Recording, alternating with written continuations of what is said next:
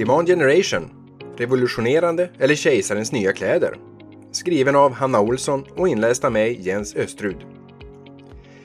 I marknadsföringsbranschen finner vi en uppsjö av härliga strategier. Account-based marketing, inbound marketing, lead generation marketing, marketing automation, content marketing. Allt det här blandat med lika många nya buzzwords inom varje område.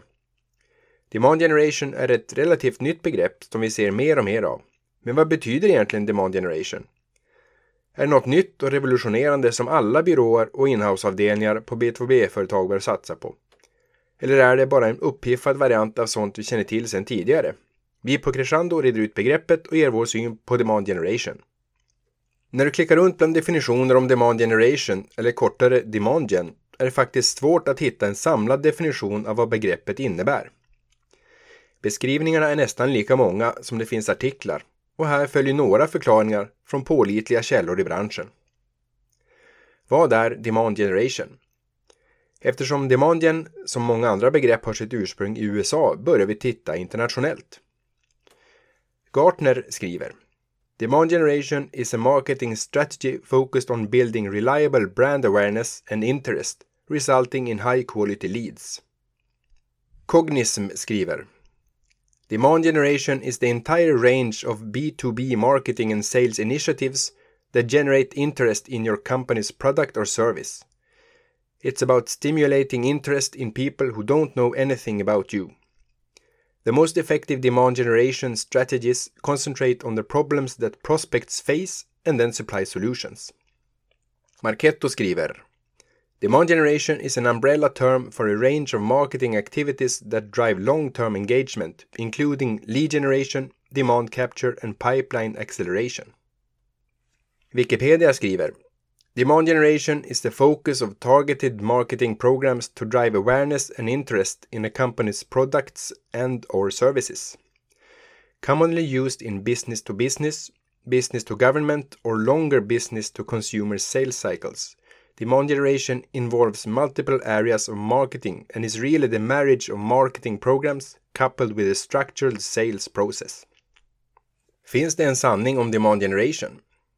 Ju mer vi dammsuger internet på beskrivningar och artiklar och även besöker svenska sajter, desto fler olika definitioner hittar vi och desto större blir bredden.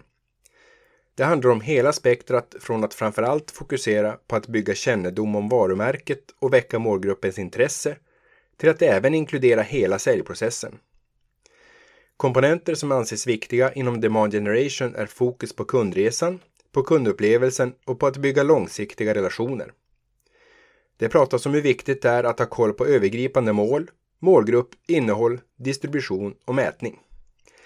Vissa beskriver demand som en marknadsföringsstrategi inom B2B som fokuserar på intäkter. Vi hittar nyckelord som varumärkeskännedom och relationsbyggande. Vissa källor menar att demand generation handlar om att nå ut till den stora massan och att det främst är annan typ av marknadsföring som till exempel riktad account-based marketing eller bredare inbound marketing som snarare fokuserar på relationsbyggandet och att generera leads. Breda och bekanta definitioner. Experterna är minst sagt oeniga och begreppet demand generation är brett definierat. Samtidigt är det lätt att tänka att alla dessa definitioner på det stora hela känns väldigt bekanta. Frågan vi ställer oss, är demand generation verkligen något nytt och revolutionerande? Eller är det helt enkelt en bra ansats att samla ihop och konkretisera allt vi gör för att lyckas med vår B2B-marknadsföring? Affärsdrivande marknadsföring genom hela kundresan. Vi på Crescendo som har jobbat med affärsdrivande marknadsföring sedan 2013 och en del år därtill ser inte DemandGen som något nytt och revolutionerande inom B2B-marknadsföring. Snarare ser vi demand generation som en vänlig påminnelse till alla B2B-marknadsförare att arbeta metodiskt och långsiktigt genom hela kundresan och att inte glömma bort det klassiska varumärkesarbetet bland alla nya och gamla strategier och begrepp.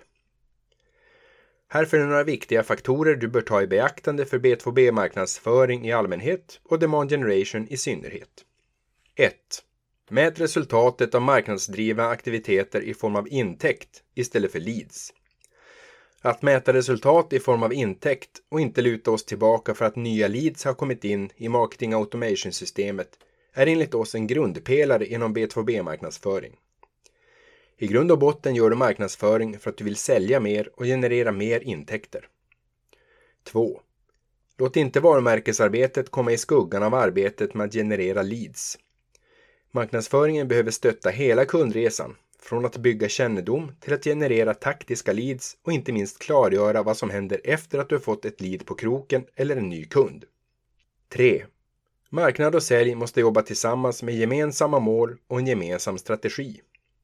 Det är också viktigt att du inte glömmer bort de många olika delarna inom marknadsföring, även om du ibland behöver prioritera, eftersom du sällan har lyxen att kunna satsa på alla delar till 100%. Vi hjälper dig med demand generation och andra strategier. Kan vi på Crescendo hjälpa dig som vill utveckla ditt fokus på demand generation? Självklart kan vi det.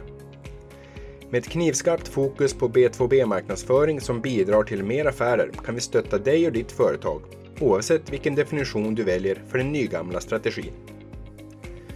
Du är varmt välkommen att titta upp till oss i Gamla stan på en kopp kaffe eller kontakta oss så möts vi digitalt i Teams och pratar vidare. Du når oss på crescendo.se.